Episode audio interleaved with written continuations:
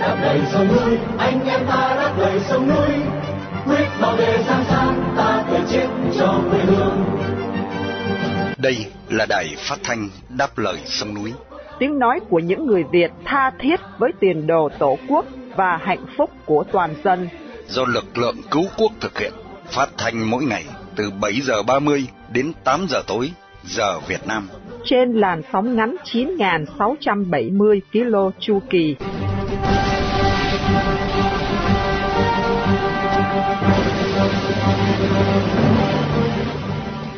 Mỹ Linh xin kính chào quý thính giả.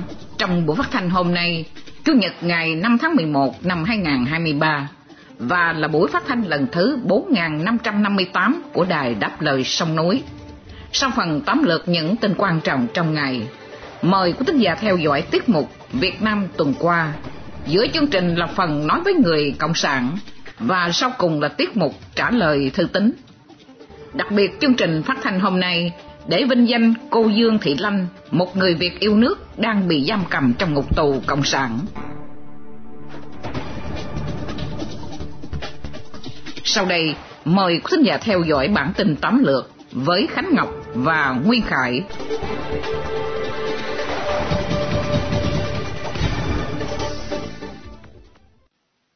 Đại sứ Israel tại Liên Hiệp Quốc mong muốn Việt Nam định danh Hamas là tổ chức khủng bố đại sứ của Israel tại Liên Hiệp Quốc ở Geneva, nói với VOA tiếng Việt rằng bà mong Việt Nam sẽ định danh Hamas là tổ chức khủng bố. Trong một video trả lời phỏng vấn phóng viên đài VOA, bà nói không có sự biện minh nào cho khủng bố. Bà nói rằng điều mà Israel đòi hỏi và yêu cầu cộng đồng quốc tế hãy hiểu rằng Hamas là một tổ chức khủng bố, giống như ISIS Quốc tế, trong đó bao gồm chính phủ Việt Nam cần định danh tổ chức này là khủng bố. Để chống được tổ chức khủng bố thì cần có một liên minh quốc tế. Bà đại sứ bày tỏ quan điểm cần phân biệt người dân Palestine với tổ chức khủng bố Hamas và rằng cộng đồng quốc tế có thể và nên ủng hộ người dân Palestine nhưng ủng hộ Hamas không phải là ủng hộ người dân Palestine. Trong cuộc phỏng vấn, bà đại sứ lên án Hamas dùng thường dân làm lá chắn, làm bia đỡ đạn và nói đây là điều cộng đồng quốc tế và Việt Nam nên nhìn thấy. Cuộc chiến tranh giữa Israel và lực lượng Hamas được châm ngòi vào ngày 7 tháng 10 khi lực lượng khủng bố này tấn công vào thường dân Israel khiến hàng trăm người chết và hàng ngàn người bị thương. Trong suốt một tháng qua, chiến sự ở giải Gaza vẫn căng thẳng và nhiều chuyên gia lo ngại chiến tranh sẽ kéo dài vụ Vạn Thịnh Phát khởi tố và thêm bốn người liên quan sai phạm trong hoạt động ngân hàng. Viện Kiểm sát Nhân dân tối cao vừa phê chuẩn quyết định khởi tố bị can đối với bốn người trong vụ án Vạn Thịnh Phát. Truyền thông nhà nước đưa tin hôm 4 tháng 11. Ba người bị khởi tố bị can, bắt tạm giam gồm Nguyễn Thanh Tùng, Lê Văn Chánh, Đào Chí Kiên cùng về tội danh vi phạm quy định về hoạt động ngân hàng hoạt động khác liên quan đến hoạt động ngân hàng. Bà Lê Thị Kiều Trang bị khởi tố, bị khám nhà với lý do vi phạm quy định về hoạt động ngân hàng, hoạt động khác liên quan đến hoạt động ngân hàng. Ông Dương Tấn Trước bị thay đổi tội danh từ vi phạm quy định về hoạt động ngân hàng, hoạt động khác liên quan đến hoạt động ngân hàng sang tội tham ô tài sản. Hôm 29 tháng 10, Bộ Công an đã ra thông báo truy nã 7 người, gồm hai cựu chủ tịch Ngân hàng Thương mại Cổ phần Sài Gòn, cùng 5 người khác bị khởi tố trong vụ án Vạn Thịnh Phát. Những người này bị cáo buộc vi phạm quy định về hoạt động ngân hàng, hoạt động khác liên quan đến hoạt động ngân hàng và tham ô tài sản. Nạn thất nghiệp gia tăng tại Sài Gòn. Theo thống kê của Trung tâm Dịch vụ Việc làm Sài Gòn, chỉ riêng trong tháng 10 đã có hơn 14.200 người mất việc, tăng 17% so với tháng trước. Tính từ đầu năm 2023 đến nay, số lao động thất nghiệp ở Sài Gòn tăng 11% so với cùng kỳ.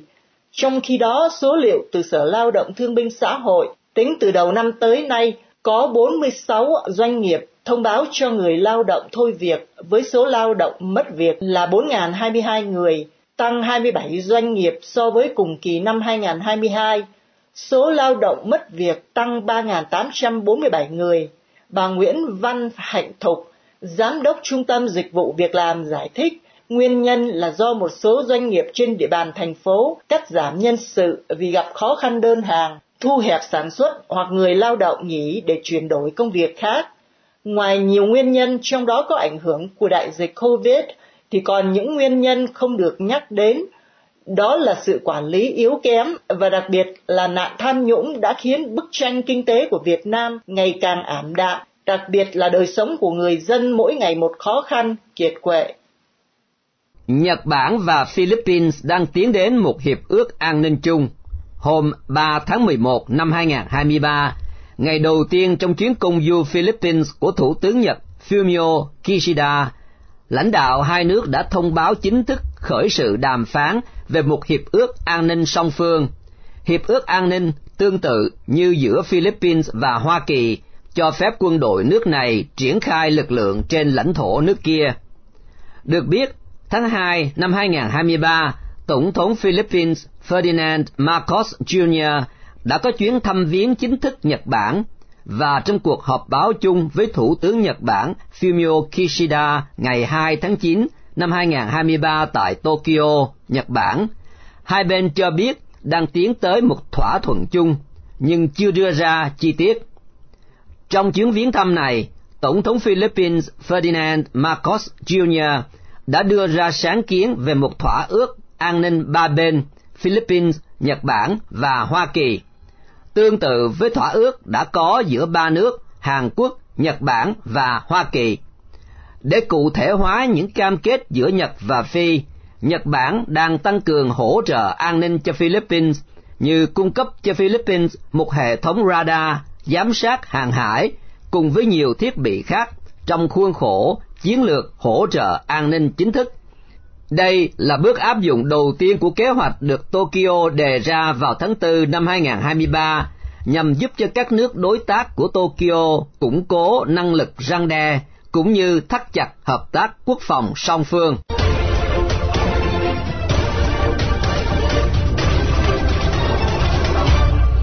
Kính thưa quý thính giả, sau đây phóng viên Bảo Trân và Hướng Dương sẽ điểm lại những sự kiện nổi bật tại Việt Nam trong tuần qua. Xin nhận lời cho chị Bảo Trân.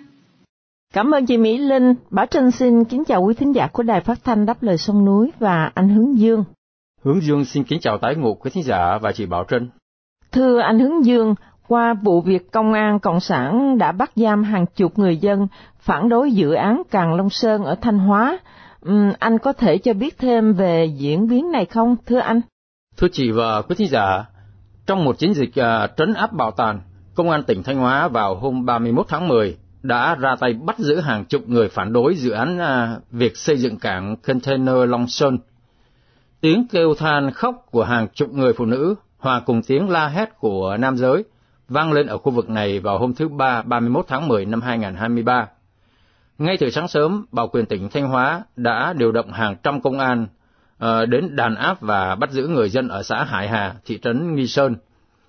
Biến cố trên xảy ra sau nhiều ngày người dân địa phương biểu tình và cử người canh gác bãi biển này trước khi nhà cầm quyền có giải pháp thỏa đáng trong việc đền bù, tái định cư cũng như à, bảo đảm cho tàu thuyền của dân ra vào. Lực lượng công an được trang bị dùi cui và khiên chắn, với một người đàn ông bị thương ở đầu và quần áo có nhiều vết máu. À, cuộc tấn công đàn áp của công an diễn ra vào lúc 4 giờ sáng, với số người bị bắt lên đến ờ, 16 người dân xã Hải Hà. Cần biết là dự án xây cảng container Long Sơn nằm ở phần ven biển của xã Hải Hà, với chiều dài bến cảng 250 thước dự trù hoàn thành vào năm 2025. Dự án được cho là góp phần tăng nguồn thu cho Thanh Hóa, tạo nhiều việc làm cho người dân ở xã Hải Hà. Tuy nhiên, người dân khẳng định họ không hề được hỏi ý kiến về dự án này. Hải Hà là xã có gần 3.000 gia đình với 11.000 người sinh sống. Có hơn 400 gia đình chuyên đánh bắt hải sản với 450 tàu thuyền. Xã này nằm giữa các dự án công nghiệp như nhà máy xi măng, nhà máy nhiệt điện và nhà máy thép. Tin tức tuần qua cũng đề cập đến việc gia đình tù nhân lương tâm Trịnh Bá Phương uh, tố cáo là anh bị đánh đập ở trại giam An Điềm. Anh có thêm chi tiết gì về tin này? Thưa chị, hơn một tháng sau khi trại tù An Điềm đánh đập và cùng chân tù nhân lương tâm Trịnh Bá Phương, gia đình ông đã làm đơn tố cáo với yêu cầu điều tra làm rõ vụ việc. Theo gia đình ông Trịnh Bá Phương, người đang thọ án 10 năm tù với cáo buộc tuyên truyền chống nhà nước, đã bị đám cai tù trại An Điểm đánh đập vào ngày 9 tháng 9 vừa qua, sau khi ông cùng hai tù nhân à, Trương Văn Dũng và Phan Công Hải răng biểu ngữ phản đối việc à, bị đối xử à, vô nhân đạo. Ngay sau đó cả ba người bị công an đánh đập, hai ông Phương và Hải còn bị đưa vào buồng kỷ luật biệt giam và bị cùng chân trong 10 ngày. Sau khi nhận được thông tin từ ông Phương, trong chuyến viếng thăm vào ngày 12 tháng 10 và cuộc gọi qua điện thoại gần đây, gia đình trong ngày 30 tháng 10 đã làm đơn tố cáo gửi cơ quan kiểm sát cao nhất của tỉnh Quảng Nam với yêu cầu điều tra vụ này. Bà Trịnh Thị Thảo, em gái ông Phương, cho biết là mặc dù gia đình không à, trông đợi về khả năng Viện Kiểm sát tỉnh Quảng Nam điều tra vụ này, nhưng gia đình vẫn muốn đưa vấn đề này ra trước công luận. Bà Thảo cho biết thêm vào cuối tháng 9 năm ngoái, người em út của gia đình là ông Trịnh Bá Tư đã bị đám cai tù trại tù số 6 ở huyện Thanh Trương, tỉnh Nghệ An, đánh đập. Gia đình cũng làm đơn tố cáo đến Viện Kiểm sát tỉnh Nghệ An để yêu cầu điều tra, nhưng à, sau một thời gian dài, cơ quan này có mời gia đình đến nơi và phủ nhận sự việc này. Hiện nay, dư luận đang phẫn nộ về việc nhà tù số 6 đã không cung cấp nước sôi cho tù nhân chính trị. Xin anh cho quý thính giả biết rõ thêm về vụ việc này. Thưa anh. Vâng, theo như tù nhân lương tâm Đặng Đình Bách, người đang thọ án tù 5 năm với cáo buộc trốn thuế, cho biết là trại tù số 6 ở huyện Thanh Trương, tỉnh Nghệ An, đã ngưng cung cấp nước sôi cho các tù nhân chính trị. Thông tin trên được vợ ông là bà Trần Phương Thảo cung cấp cho phóng viên ngoại quốc vào ngày 31 tháng 10. Bà Thảo cho biết chồng bà không nhận phần ăn của trại từ ngày 4 tháng 9 và chỉ ăn thức ăn gia đình cung cấp. Bà Thảo cho biết tình trạng cấm đoán tương tự diễn ra với ba người khác trong nhóm tổ chính trị của phân trại 1 là các ông à, Trần Huỳnh Duy Thức, Nguyễn Trọng Bằng và Nguyễn Thanh Quang. Họ không thể chế biến thức ăn khô của gia đình gửi vào như à, bột đậu, bột ngũ cốc và mì gói. Họ cũng gặp à, khó khăn trong việc mua đồ từ căng tin của trại tù, trong khi những người tù hình sự vẫn được mua bình thường.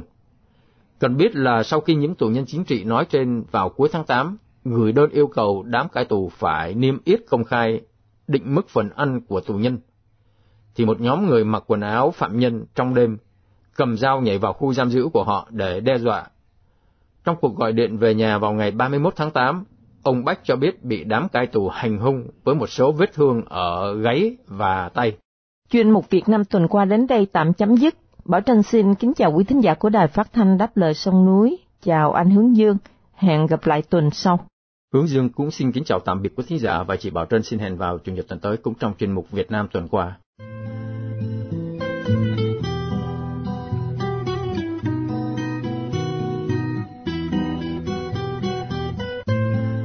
Tiếp theo đây, mời quý thính giả theo dõi chuyên mục Nói với người Cộng sản.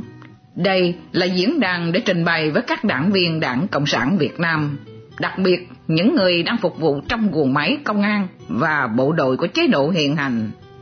Nói với người Cộng sản, do tiếng văn biên soạn qua sự trình bày của Hoàng Ân.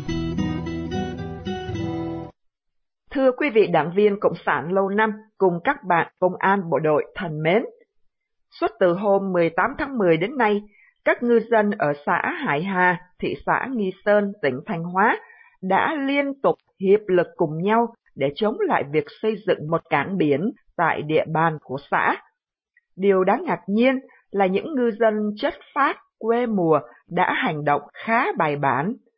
Chỉ căn cứ vào một số thông tin trên báo chí do chính quyền độc tài cung cấp, chúng ta có thể nói nhận thức xã hội và trình độ tổ chức của các ngư dân quê mùa tại xã Hải Hà đã đạt được một mức độ rất đáng khâm phục. Những ngư dân này không chỉ đoàn kết tương trợ lẫn nhau mà họ còn hiểu được sức mạnh của truyền thông, biết được sự tối cần của tuần hành trên đường phố với các biểu ngữ băng rôn, biểu tỏ nguyện vọng và sự phản đối. Không những thế, các ngư dân nghèo còn biết đa dạng hóa hoạt động chống đối, thu hút sự chú ý của công luận nhằm gia tăng các áp lực lên hệ thống chính quyền như việc huy động con cháu bãi khóa bỏ học. Trước những phản kháng có tính khá chuyên nghiệp của những ngư dân xã Hải Hà, bọn lãnh đạo độc tài cấp thị xã Nghi Sơn và tỉnh Thanh Hóa ban đầu đã rất hoang mang và lúng túng, phải mất 5 ngày sau nhiều cuộc họp hành, bàn bạc và được sự chỉ đạo, thúc giục của bọn lãnh đạo trung ương, bọn lãnh đạo độc tài địa phương Nghi Sơn đã dùng lại một chiêu thức thường thấy để vừa thăm dò, vừa đe dọa, khủng bố tinh thần của người dân. Ngày 23 tháng 10, chúng đã ra quyết định khởi tố vụ án hình sự với lý do là tập trung đông người gây rối trật tự công cộng.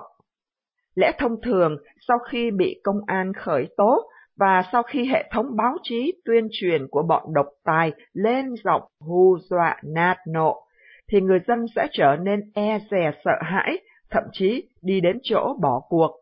Nhưng không, hơn 2.000 người dân xã Hải Hà vẫn tiếp tục chống đối. Không những thế, những ngư dân này còn biết tìm đến các cơ sở truyền thông của người Việt ở hải ngoại để bày tỏ nỗi niềm oan khuất của mình. Đối mặt với sự phản kháng kiên cường, bọn độc tài đã tiến thêm một bước nữa, hòng dập tắt tinh thần của dân chúng. Ngày 28 tháng 10, bọn độc tài đã phát lệnh khám nhà một phụ nữ ngư dân trẻ tuổi, tên là Cao Thị Lĩnh.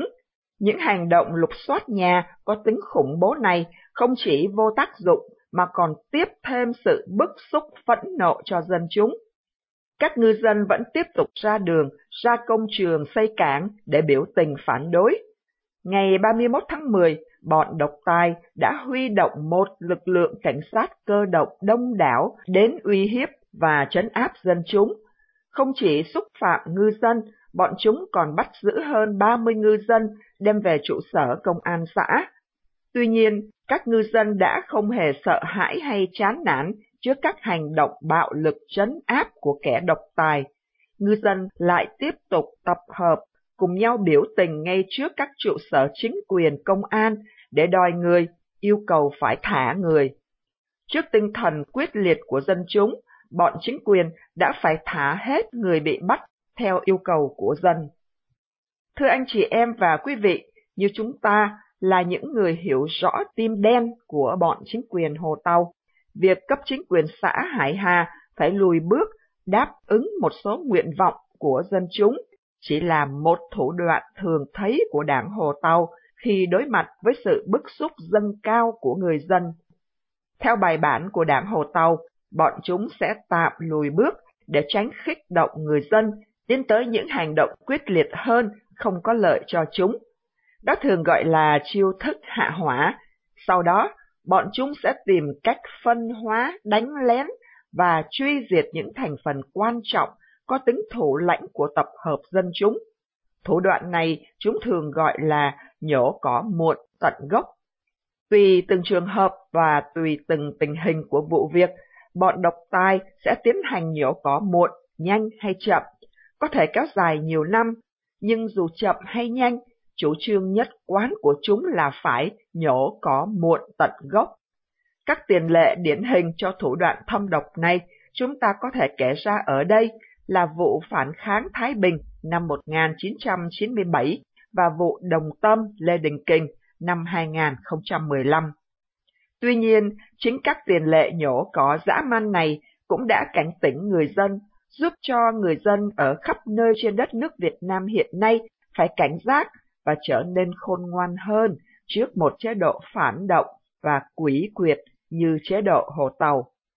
Thưa quý vị và anh chị em, nhiệm vụ của chúng ta là cần phải đứng cùng với dân và hết sức trợ giúp bảo vệ người dân bằng những hiểu biết và khả năng chuyên môn của mình. Đến đây, Hoàng Ân cùng Tiến Văn xin tạm biệt và hẹn quý vị quý bạn trong chương trình tuần sau. Đài phát thanh đáp lời sông núi. Quý thính giả đang nghe chương trình phát thanh đáp lời sông núi do lực lượng cứu quốc thực hiện từ ngày 15 tháng 5 năm 2011. Thính giả khắp nơi có thể nghe chương trình phát thanh trên YouTube, Facebook và website radio đáp lời sông núi viết tắt.com. Thính giả tại Hoa Kỳ có thể nghe đài qua số điện thoại 1 425 585 1550 hoặc 1 605 781 9802.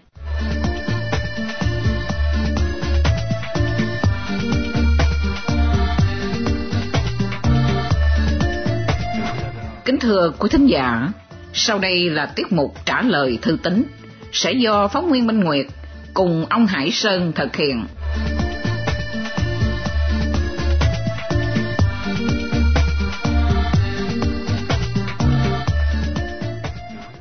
Minh Nguyệt xin kính chào quý thính giả Đài Đáp Lời Sông Núi. Chào mừng quý vị đến với chuyên mục trả lời thư tín của Đài Đáp Lời Sông Núi hôm nay. Thưa quý thính giả, tuần này chúng tôi xin lựa chọn để trả lời một số thư được thính giả gửi đến sớm nhất với những đề tài đang được công luận đặc biệt quan tâm. Vì thời lượng phát sóng có hạn, chúng tôi xin trả lời các thư khác qua email hoặc điện thoại. Rất cảm ơn và mong tiếp tục nhận được sự quan tâm, đóng góp của quý thính giả dành cho chuyên mục trả lời thư tín. Câu hỏi đầu tiên được gửi từ Vĩnh Long của thính giả có tên là Nguyễn Văn Dũng. Ông Dũng hỏi, từ một vụ tai nạn gây chết người, hãng xe Thành Bưởi bị phạt 90 triệu đồng, thậm chí bị ngừng hoạt động, và tiếp đó là bị tước giấy phép kinh doanh từ 1 đến 3 tháng. Đây là một dấu hiệu bất thường, vậy đằng sau sự việc này là gì, thưa quý đài? Minh Nguyệt xin mời anh Hải Sơn. Thưa ông Dũng cùng quý thính giả, sự việc liên quan đến hãng xe Thành Bưởi quả là có nhiều dấu hiệu bất thường. Dấu hiệu thứ nhất là báo chí quốc doanh đồng loạt đánh và đấu tố Thành Bưởi. Họ mô tả doanh nghiệp này như một tổ chức tội phạm với đủ các sai phạm như tài xế lái xe gây tai nạn, chết người, trốn thuế, vi phạm quy định doanh nghiệp, bắt nạt khách hàng, vân vân. Tức là như thường lệ, báo chí đã làm thay cái việc của tòa án là kết tội doanh nghiệp bằng một chiến dịch đấu tố tập thể. Theo nguyên tắc đơn giản ai cũng biết, người tài xế nếu gây tai nạn chết người thì sẽ chịu trách nhiệm trước pháp luật. Tức là không thể từ sai phạm cá nhân mà đòi xử lý cả một doanh nghiệp. Đây là việc làm phạm pháp và đương nhiên có uẩn khúc phía sau. Theo tìm hiểu của chúng tôi, hãng xe Thành Bưởi được thành lập vào tháng 3 năm 2000, hoạt động trong lĩnh vực vận tải hành khách, hàng hóa, doanh nghiệp, do hai thành viên đóng góp gồm ông Lê Đức Thành và ông Lê Dương. Ông Thành giữ vị trí giám đốc công ty. Tất nhiên, để tồn tại được trong một môi trường kinh doanh như ở Việt Nam, hãng phải có ông lớn đỡ đầu. Nhiều tin đồn, người hậu thuẫn một thời cho Thành Bưởi là cựu bí thư Thành Hồ Lê Thanh Hải, Công bằng mà nói, nhiều năm nay, Thành Bưởi luôn là lựa chọn số một của khách hàng vì cung cấp dịch vụ tốt nhất so với các hãng xe cùng tuyến đường Đà Lạt, Sài Gòn và ngược lại. Trong khi đó hãng xe Phương Trang không thể cạnh tranh được với Thành Bưởi, nhưng lại do hai cựu lãnh đạo nhà nước cầm chích là Phan Văn Khải và Trương Mỹ Hoa. Nếu tin lý, quý thính giả có thể thấy chữ Phương Trang là cách nói lái từ họ của ông Khải và bà Hoa. Đến đây, chúng ta có thể đoán ra hiện phe cánh của Lê Thanh Hải đang lụi tàn sau khi trùm bất động sản cũng là tay chân của ông Hải là bà Trương Mỹ Lan sổ khám. Trong một bài viết cho báo Sài Gòn Nhỏ, tác giả An Vui đặt câu hỏi tại sao Phương Trang cũng gây tai nạn giao thông còn hơn Thành Bưởi nhưng lại được cho qua. Phải chăng đây là việc dọn đường cho Phương Trang độc chiếm thị trường? vận tải hành khách và hàng hóa trên tuyến đường Sài Gòn, Đà Lạt và ngược lại. Câu hỏi của tác giả An Vui cũng chính là nghi vấn mà chúng tôi đặt ra và cùng chia sẻ với quý thính giả, thưa ông Dũng. Và thư của ông Cao Xuân Lạc và ông Nguyễn Hải Phong ở Nam Định hỏi, Thưa quý đài, hơn một tháng sau khi xảy ra vụ hỏa hoạn thương tâm, khiến 56 người thiệt mạng và nhiều người khác bị thương, nhưng số tiền người dân quyên góp vẫn chưa đến được tay nạn nhân hoặc gia đình các nạn nhân. Vậy nguyên nhân do đâu? Thưa ông Lạc, ông Phong và quý thính giả, tính đến giữa tháng 10 đã có hơn 130 tỷ đồng tiền người dân quyên góp để giúp đỡ nạn nhân vụ cháy chung cư mini ở quận Thanh Xuân. Số tiền này được gửi về Ủy ban Mặt trận Tổ quốc các cấp của thành phố Hà Nội Tất nhiên vì con số thống kê cũng của các cơ quan này đưa ra, nhiều người đặt nghi vấn, số tiền thực tế có thể lớn hơn. Hiện các cơ quan này chỉ mới chi 6 tỷ đồng trong tổng số 130 tỷ được gọi là để hỗ trợ nạn nhân ổn định nơi ăn, chốn ở, nhu yếu phẩm, trang thiết bị sinh hoạt. Như vậy, hơn 120 tỷ vẫn nằm trong tay Ủy ban Mặt trận Tổ quốc, trong khi các nạn nhân người thì mất mạng, người bị thương, người mất người thân, người mất nhà cửa và nguồn sống đang cần được hỗ trợ khẩn cấp. Lãnh đạo Ủy ban Mặt trận Tổ quốc Việt Nam, thành phố Hà Nội cho biết việc chưa phân bổ 110 tỷ mà các tổ chức cá nhân giúp nạn nhân vụ cháy chung cư mini là do đang chờ xin ý kiến các ngành để thống nhất phương án. Hôm 31 tháng 10, Phó Chủ tịch Ủy ban Trung ương Mặt trận Tổ quốc Việt Nam Trương Thị Ngọc Ánh nói với báo giới rằng việc phân bổ tiền cứu trợ cần có thời gian lên phương án, phân loại các nhóm đối tượng, vì trong số những người sống sót có người cần mua nhà, có người muốn về quê, vân vân, nên cần phân loại để có chính sách hỗ trợ phù hợp. Bà Ánh còn đưa ra tuyên bố rằng hơn một tháng chưa phân bổ tiền cứu trợ không phải là lâu đâu, khiến công luận phẫn nộ. Theo chúng tôi, tất cả những lời giải thích của giới quan chức nhà nước đều không thỏa đáng, thể hiện sự vô cảm, vô trách nhiệm, ngu dốt nếu không nói là tội ác và đang che giấu sự thật sâu xa khác. Sự thật sâu xa ấy là gì? Số tiền này rồi cũng sẽ giống số phận của những gói hỗ trợ hàng ngàn tỷ đồng thời Covid, hoặc như số tiền mà nhà nước cướp được của dân với chiêu bài, quỹ mua vaccine, mà đến nay dù nhiều người đặt câu hỏi, nhưng nhà nước vẫn im lặng. Nghĩa là tiền gì thì tiền, đều phải chạy vào túi lãnh đạo, quan chức, rồi mới tính đến chuyện khác. Khi nào các ông lớn giải quyết ổn thỏa việc chia chác xong xuôi, thì phần rơi vãi trong số tiền 130 tỷ mới đến tai nạn nhân. Cứ yên tâm như thế. Ông Lạc và ông Phong có đồng ý với chúng tôi không ạ? Dạ vâng, Minh Nguyệt xin cảm ơn quý thính giả đã theo dõi một trả lời thư tín của Đài Đáp Lời Sông Núi tuần này. Minh Nguyệt xin hẹn gặp lại quý vị và anh Hải Sơn vào một trả lời thư tín kỳ tới. Xin mến chào tạm biệt.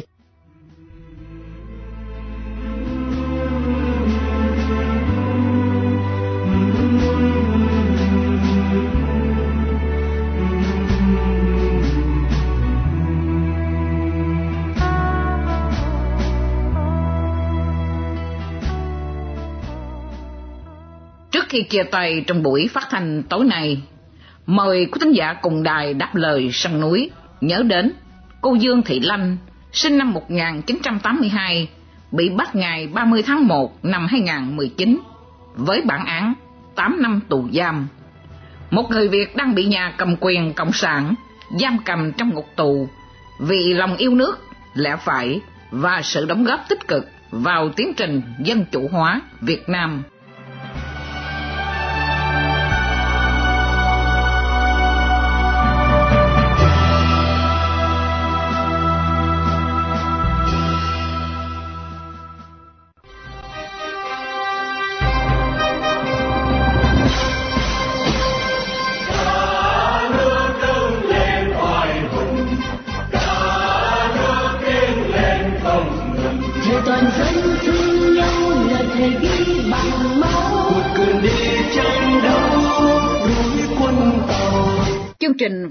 Lời sông núi hôm nay đến đây là chấm dứt.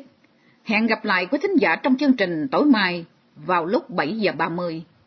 Mọi ý kiến và thắc mắc, xin liên lạc với ban biên tập của đài phát thanh, đáp lời sông núi, tại địa chỉ liên lạc chấm đáp lời sông núi viết tắt a còng gmail.com hoặc địa chỉ tại Hoa Kỳ, Radio đáp lời sông núi PO Box 612882 San Jose, California 95161, điện thoại 408 663 9860. Chi phí điều hành đài phát thanh đáp lời sông núi do đồng hương đóng góp, ủng hộ tài chánh xin ghi đáp lời sông núi và gửi về địa chỉ của đài hoặc qua PayPal trong website radio đáp lời sông núi viết tắt.com. Đóng góp tài chánh được miễn trừ thuế lợi tức. Cảm ơn quý thính giả đã theo dõi chương trình. Chúc quý vị một đêm thật bình an. Xin mến chào tạm biệt.